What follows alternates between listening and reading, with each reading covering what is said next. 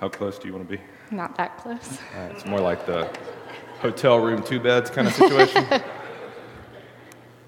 All right, good morning. As Kip said, uh, my name is Jenna, and this is my husband, Seth. We've been at Sycamore View for almost nine years at this point. When we first came here, we were just a young, engaged couple, uh, fresh out of college. Now we're married with two lovely little girls um, Evie, who's almost four, and is planning a birthday party that she's probably invited you to. Um, and she's not, if she hasn't, she probably will soon. Mm-hmm. And then uh, Libby is a couple of months old. I don't know. She's almost five months old. Yeah, that, that's, that checks out. That sounds about right. Um, we met doing a summer internship at White Station Church of Christ here in Memphis. Uh, we came from, um, I came from Middle Tennessee. Um, Jenna grew up in a foreign country, uh, Dallas, Texas, and um, we decided to make Memphis our home. Um, our entire adult lives have revolved around teenagers. Uh, we met working with teenagers, we fell in love working around teenagers, we got engaged at church camp with teenagers all around us. And we've spent our entire professional career working with teenagers. And here at Sycamore View, we volunteer with teenagers. Um, so if you don't know us, that's probably because you're not in between the ages of 13 and 18. Um, and if you're looking for us any given Sunday, uh, probably check the impact first. We're probably somewhere up there. So, out of college, um, Seth started working at Streets Ministries here in Memphis and then uh, moved over to Harding Academy, where he's now one of the campus ministers. He's our middle school athletic director, and he is also um, the best track coach in the state of Tennessee. Thanks, Sage. Sage agrees. Sage has to agree. Um, and Jenna uh, my lovely wife, worked as a youth apprentice here at Sycamore View uh, before becoming one of the youth ministers. She did that for four years. Um, she's now at Harding with, uh, with the rest of us. Um, and uh, she's the other campus minister. She teaches Christian formation to eighth graders and Mark and Stony, um, who preached the past two weeks, both mentioned um, how wonderful the body at Sycamore View is and what an incredible ministry team we have. And I can um, certainly attest to both of those things. Um, when I decided to step down as the youth minister, um, we didn't even discuss the possibility of leaving Sycamore View or going to another church. This is home. Um, you are our people. You're the people that we want to help raise our daughters, and we are so grateful um, for that. But I can also tell you how amazingly blessed we are to be led by our shepherds here at Sycamore View. Um, when I left to go work at Harding, one of the things that I was um, most sad about leaving was our shepherds meetings. And if you know anything about church leadership, you know that that's not normal. People shouldn't miss going to elders' meetings, but I love spending time um, with those men. We are led by good, godly, kind men um, who think and pray and who wrestle with the word to make sure that um, we are seeing Jesus here in this building and that the city of Memphis is seeing Jesus more clearly. And that is um, a real blessing and an honor. Uh, for the past few weeks, we've been uh, going through a series out of Exodus 34, verses 6 and 7. And in this passage, God is speaking to Moses, um, and this is, uh, this is what he says uh, Then the Lord came down in the cloud and stood there with him and proclaimed his name, the Lord. And he passed in front of Moses, proclaiming, The Lord, the Lord, the compassionate and gracious God, slow to anger, abounding in love and faithfulness, maintaining love to thousands and forgiving wickedness, rebellion, and sin. Yet he does not leave the guilty unpunished. He punishes the children and their children for the sin of the parents to the third and fourth generation. Um, and so, over the past couple of weeks, we've had some guest speakers while Josh is on sabbatical. Um, I tease Josh a lot about when he goes out of town, he always brings in these speakers who are better than he is. Um, Eric Wilson, his own wife, Casey. Um, I feel like in a couple of years, he's just going to have Truett Noah do it. And we're going to realize, I think Josh has conned us all, and he's really the weakest link in this entire family. um, and so, over the past couple of weeks, we have gotten to hear from uh, Mark Powell and Stony Ramsey. Um, and Mark taught us about the, the first part of this passage, the Lord, the Lord, that name of God. And Mark reminded, reminded us that God is personal. And that name reminds us that God is wholly other. And it reminds us that God is present. And that God is relational. And last week, um, Stony Ramsey shared with us, reminding us that God is the compassionate and gracious God. And as his people, we should be compassionate and gracious as well. And Stony read numerous examples from Scripture that reminded us of that compassion and grace from God. And so, if we get to the end of this sermon, if you're watching online, if you're listening to the podcast, and you decide, man, this sermon's terrible, uh, go back and listen to the past two, because those were really good sermons. They were great. And so we apologize if we ruin the flow that, that's been happening through Exodus 34. So, as we begin this morning, we just want to take a few minutes and hear, um, really hear these words from God. So, I'm going to invite you to just sit back and relax for a few minutes. Close your eyes if you feel comfortable doing that. Um, if you don't have a toddler sitting next to you that you need to keep an eye on, um, just kind of listen to this, let this flow over you as we read God's word. The Lord, the Lord compassionate and gracious God, slow to anger, abounding in love and faithfulness, maintaining love to thousands and forgiving wickedness, rebellion, and sin. Yet he does not leave the guilty unpunished. He punishes the children and their children for the sin of the parents to the third and fourth generation. The Lord, the Lord, the compassionate and gracious God, slow to anger, abounding in love and faithfulness. The Lord, the Lord, the compassionate and gracious God, slow to anger, abounding in love and faithfulness, slow to anger, abounding in love and faithfulness, slow to anger, abounding in love and faithfulness.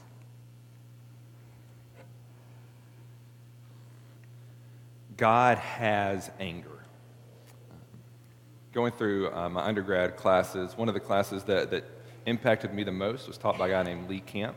It was a biblical ethics class. One of the things that really sticks out from, from that class that still sticks with me today is we spent a lot of time talking about this idea of false dichotomies. And a, a false dichotomy is this situation where you're presented uh, with, with a choice. Right? Uh, you have two options. Um, and, and, what we talked about in this biblical ethics class is that a lot of times um, when Jesus is presented two choices, he doesn't choose either one, right? He comes up with this third way. And so we spent a lot of time in this class talking about the third way of Jesus, uh, where we as humans typically see one or the other. Jesus is constantly going off in unexpected ways. Um, and so we'd look at a situation, um, you know, like uh, two people that you love are being held um, hostage, and you're told that you have to choose between one or the other. How do you find a third way in that situation? But false dichotomies don't just have to be life or death. You could say pie or cake, um, cookies, cake. wrong, uh. cookies or brownies. Um, but why would you choose if you can go to Muddy's and have all four?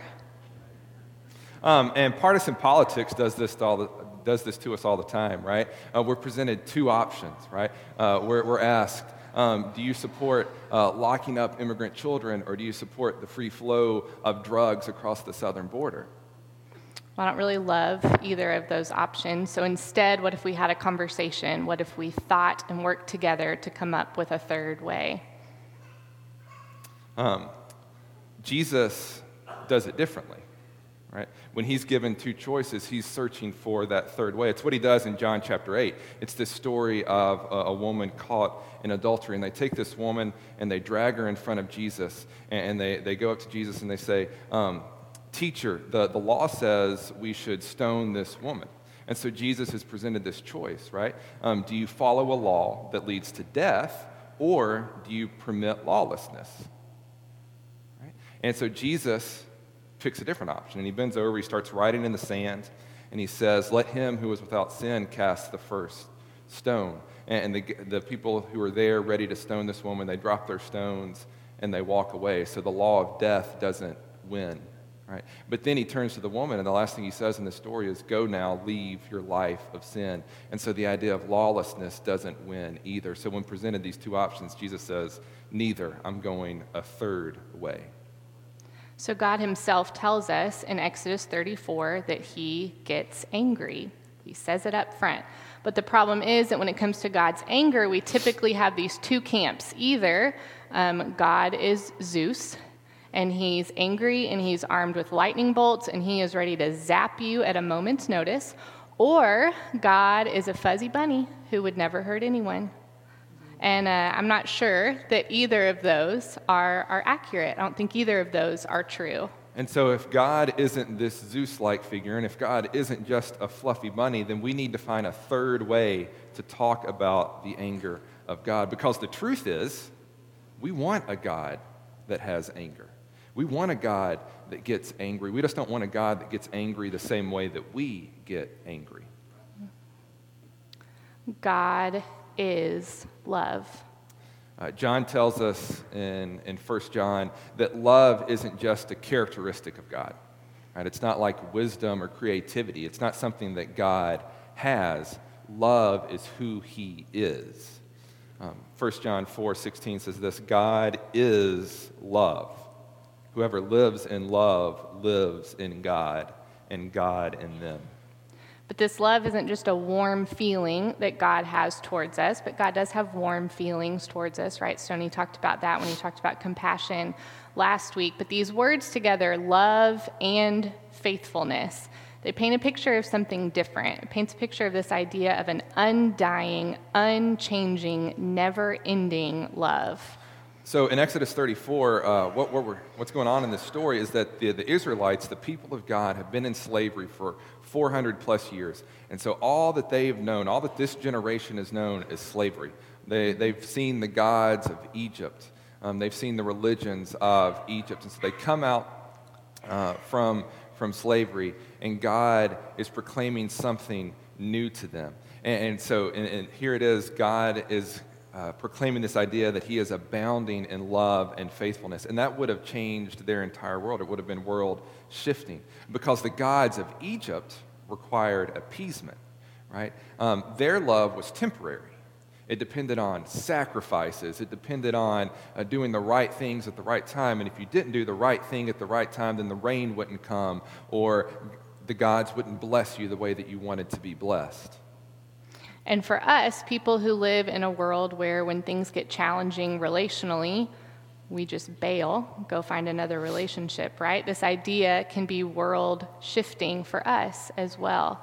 Because God walks with his people through 40 years of whining and complaining in the desert. Anyone who's ever taken a road trip with small children, can you imagine 40 years of that? Um, he walks with his people through generations of idolatry where they choose somebody else altogether to follow. He walks with them through the murder of his own son. And he walks with us when we reject that son every day. John um, tells us more about God's love in his gospel. John 3:16, you probably know, says, um, "For God so loved the world that he gave his one and only Son, that whoever believes in him shall not perish, but have eternal life. And what John could have said here was, For God so loved the world who did not love him back, he gave his one and only Son. This isn't fair weather love. This is no matter what love. God is abounding in love and faithfulness, faithful love, loving faithfulness. God has anger, and that anger is slow to happen. As Seth said, um, the truth is that we want God to get angry from time to time. Um, we just don't want him to get angry in the same way that we get angry. Right, because our anger comes when we feel mistreated, or we feel like something, we feel aggrieved, we feel like something wrong has happened to us. Whereas God's anger is directed at injustice, brokenness, wickedness, um, evil in the world, where something wrong has happened in the world as a whole. Our anger is inherently selfish and narcissistic.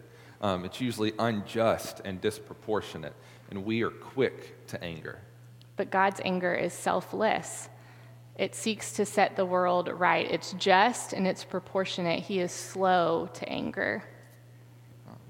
Anybody have stories in the Bible that you struggle with? Like you, you read a story and it just makes you uncomfortable? Um, I do. Uh, David and Bathsheba losing their son after David's sin. That's a hard story for me. Um, Ananias and Sapphira being struck down for life. Like, that's a hard story for me. You know what story I don't struggle with? Jesus clearing the temple. I love that story, right? Uh, because Jesus comes into the temple, he sees all of these religious people taking advantage of other people, right? The people who are proclaiming religion, taking advantage of other people. And, and Jesus says, Man, we're going to have to do something about this. And so Jesus makes a whip and just starts beating people in the temple.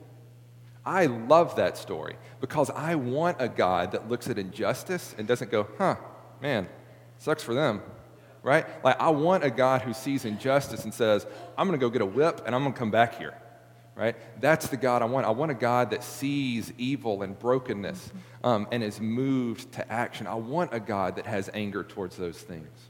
And I think within each one of us, there's also a hunger for that anger. God is love, and that love is abounding. Um, I was an English major in college, um, so I have a pretty piece of paper that does me no good if you're thinking about being an English major. Um, one of the requirements for being an English major is that you have to be a complete nerd. Um, specifically, you have to be a complete nerd about things like words and word origins. So when the Bible throws out a word like abounding that you might expect in a Jane Austen novel, but you're not probably throwing that around in day to day conversation, um, I can't help but Google it. I just want to know a little bit more. And if you Google the word abounding, this is what you find. The word abounding has two main roots to it. The first is this idea of from, but the second root is where it gets really good. And we have two ideas here the idea of a wave or a surge of water.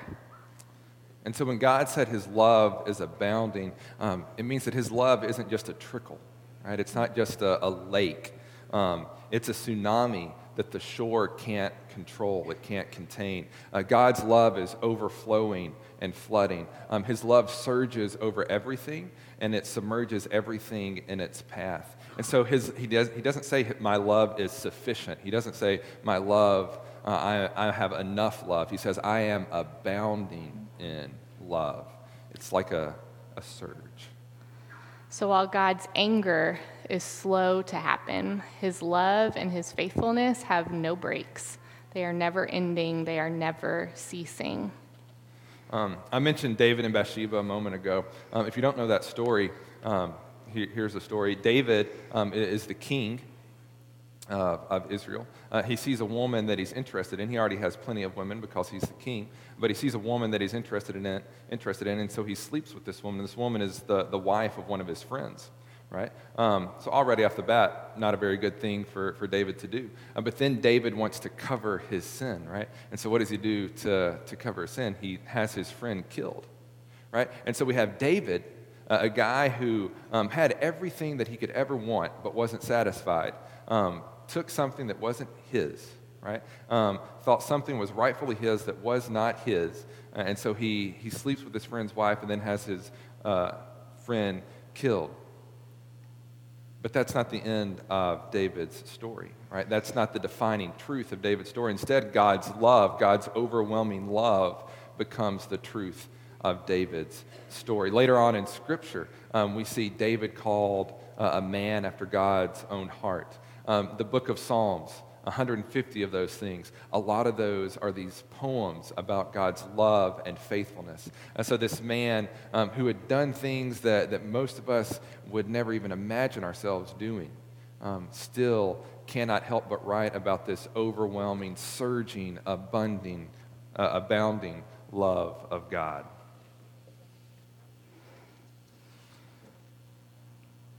God has anger, and that anger is slow to happen. And that anger looks like different things at different times. Um, being a parent, working with teenagers, it's taught us a lot about love. And uh, one of the things that it's taught us is that wrath is a necessary part of love. Right? Um, if God is love, then his wrath is a necessary part of that love. Um, I can't name many things that I love more uh, than my two little girls.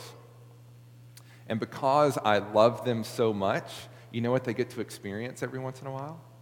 My wrath. Um, Merriam Webster gives two definitions of wrath, right? Uh, the first is extreme anger. That's not really the kind of wrath I'm talking about.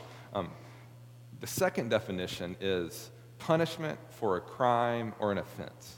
And that's the kind of wrath um, that, that my children get to experience and will continue to get to experience. Um, but not Libby. right, she is still perfect. Innocent, yeah. Yes. Right. Stay tuned. Minus all Libby. the spitting up. She can't help it. Um, so actions have consequences. We know that everything that we do, all of the decisions that we make, have consequences. Some of those consequences feel great and are awesome. You go to work and you get to collect a paycheck. Some of those consequences are a little bit more painful. You grew up a Dallas Cowboys fan, so life is disappointing. Yeah. I'm very aware of the fact right now that my parents are watching, and you're going to have to deal with that later. Hi, Jean. Hi, Candy. Yeah, good luck to you. Um, actions have consequences. That's true in our relationship with our daughters. Um, that's true in our relationship with God. Sometimes um, the choices, the not so great choices that we make, require active wrath, where there is a very specific punishment for the choices that we've made, for the actions that we've taken. So, our three year old um, decides to paint the table instead of the paper. She would never do that. Add a little to the wall as well. Um, so she has to do some cleaning and she's not allowed to paint for a couple of days. Um, or one of my students cheats on their homework. They would never, right? Um, they get a zero on that assignment. They've got to meet with an administrator. You get pulled over for speeding. You would never. You have to pay a fine. And these are active wrath. There is a tangible reaction, uh, punishment to our actions. Uh, but sometimes we get to experience passive wrath. And as a coach, passive wrath is just my favorite kind of wrath. Normal um, people don't have favorite kinds of wrath. I do. Um, so in passive wrath, we simply get what we want. All right. Um, so here, here's what I mean. Um, a, as a coach, I don't have an attendance policy. Right. Um, come to practice if you want. Don't come to practice if you don't want. There are about 70 kids on our track roster. Uh, Sage, have you ever seen 70 people at track practice? No, sir. Me neither. Um, we never have 70 people at track practice. Some people are there every single day. Um, they're there before I get there, and when I'm driving home, I'm looking out and they're stu- still doing sprints on the football field. Other people come when it's convenient for them. And so here's what passive wrath looks like I don't get mad. I don't get angry. I don't lose sleep over it. I don't yell. But after a month, we have our first track meet. And you know who does the best at that track meet? People who came to practice, right? Um, people who have been there. And so passive wrath is simply allowing someone to feel the natural consequences of a decision. Right? Uh, God does this to me all the time right? Um, I'll be pursuing something other than God. And God says, okay, you want to pursue blank instead of me? Go for it, right? He turns me over uh, to what my heart is desiring. Um, I love the Old Testament uh, because it's the same story every single time. All we do is just change the, the names. All we do is just change the characters. All right, the story goes like this uh, The people of God um, are, are hanging out, and God says, Hey, do this. And the people of God go, oh, look what the Canaanites and the Moabites are doing. What if we went and did that instead?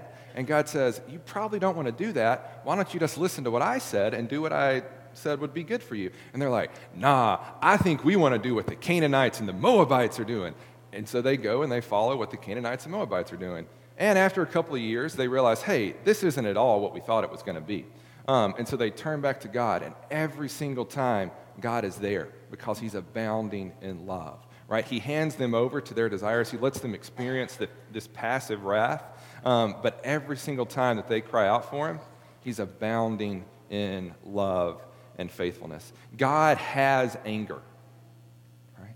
It's slow, but it's there. Um, sometimes that anger is active, and there are tangible consequences, uh, tangible actions from God. Uh, and sometimes that anger, that wrath is passive, where we just experience the natural consequences of what we've chosen. God is love. That love is abounding, and that love looks like covenant. We can't fully understand God's faithful love until we understand this idea of covenant. Uh, covenant's another one of those words, kind of like abounding, uh, that we probably don't throw around every day. But I think most of us can wrap our minds around covenant when we consider marriage. Right? Uh, this legally binding promise. Uh, two parties enter into uh, this promise, and there are consequences if either party doesn't hold up their end of the deal. Um, but there are benefits and beauty uh, when that covenant is, is flourishing and going well.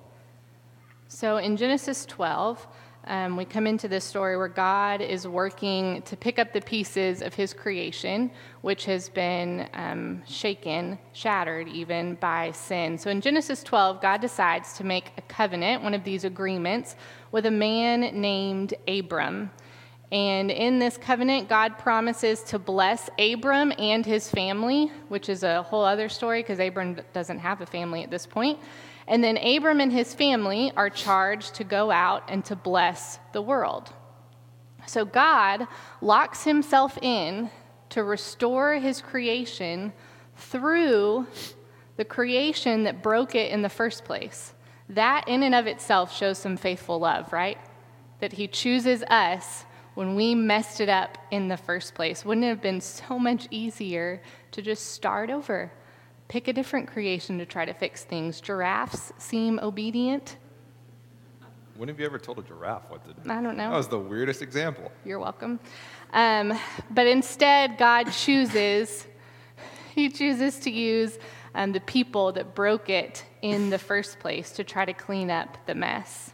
You need to go to the zoo. Start yelling at giraffes, see what happens. Um, Genesis 15 is where this story takes a little bit of a bizarre turn. Uh, and God takes this crazy, faithful love a step further.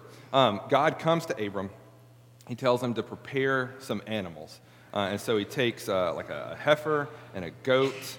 Um, there's a ram, uh, a couple of birds, doves, pigeons, all sorts of things. Um, and he takes these animals and he cuts them in half right? And then he makes this pathway of animal halves. Sounds fun, doesn't it? Right? Um, we got this pathway of animal halves lining each side. Uh, it brings a whole new meaning to walking down the aisle, right? Anybody engaged? Do we have any engaged couples? Because um, I have an idea. What if instead of flower petals, we just all come start flinging animal halves around at your wedding? It's just an idea. File it away from, for later. So, um, while this sounds bizarre to us, in the ancient Near East, this would have been um, a fairly well known practice. This was called cutting a covenant. In fact, if you look at Genesis 15, verse 18, um, it says in our Bibles that the Lord made a covenant with Abram, but the original Hebrew actually says that the Lord cut a covenant with Abram. So um, the term cut a deal with someone comes from the same idea, the same process. Now, normally, after making this beautiful carcass pathway, um, both parties would then walk through the path as a way to say, if I fail to keep my end of the deal, then may I end up like these bloody animal halves. But God does something different, right? And verse 12 says, As the sun was setting, Abram fell into a deep sleep, and a thick and dreadful darkness came over him. And in verse 17, it says, a smoking fire pot with a blazing torch passes between the pieces. So, our fire here is symbolic of God's presence. You can think of um, God in the burning bush talking to Moses in Exodus 3. Um, you could think of the pillar of fire leading the Israelites through the wilderness in Exodus 13. And so, this fire pot passes through alone, right? Abram doesn't go through with it. And, and so, God makes this deal alone right? Without us. Like his love is not dependent on us. Um, and, and so it's as if God is saying, if this covenant fails, may it be my blood that is shed just like these animals. And we all know the deal gets broken time and time again, all throughout the Bible and all throughout our lives, um, by the very people that God chose to enter into this covenant with. And God's abounding, faithful love kept its promise through the shedding of blood. So, what does abounding love and faithfulness looks like, look like? It looks like Jesus. It looks like the Son of God torn apart, sacrificed for us when we're the ones who failed to keep up our end of the deal If you're one of our, our shepherds or prayer leaders who's going to be receiving people today, you can go ahead and start making your way um, to, to those locations. God is love. Those are the three truest words ever spoken. It's who He is. And God has anger. That anger is directed at sin, evil, and injustice. Love and anger. These two truths aren't opposites. True love requires anger when the world isn't what true love requires. And for too much of Christian history, we have talked only about God's anger. We've ignored his love. And for too much of Christian history, we have ignored God's anger altogether. Um, Seth and I, like we said earlier, work with teenagers all day long starting in August.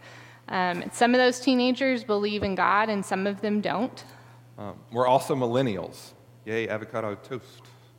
Never had it. Um, we're also millennials, one of the demographics that Christianity uh, is losing quickly. And so we watched a lot of people our age and a lot of people younger than us walk away from faith. And I think a lot of that comes uh, from God's anger uh, because uh, a lot of us heard more sermons on God's anger than God's love. And, and, as we grew up and got into Scripture as teenagers and adults, we realized that the Bible makes a lot bigger deal out of God's abounding love uh, than it does about his anger. And so some good people recognized that this was an issue. We had people that were leaving the church because they didn't know um, how to reconcile this. And so it was decided to just stop talking about God's anger. Let's swing the pendulum in the other direction. But obviously, that's not a solution either. Because young people, all of us really, like we want a God that gets angry.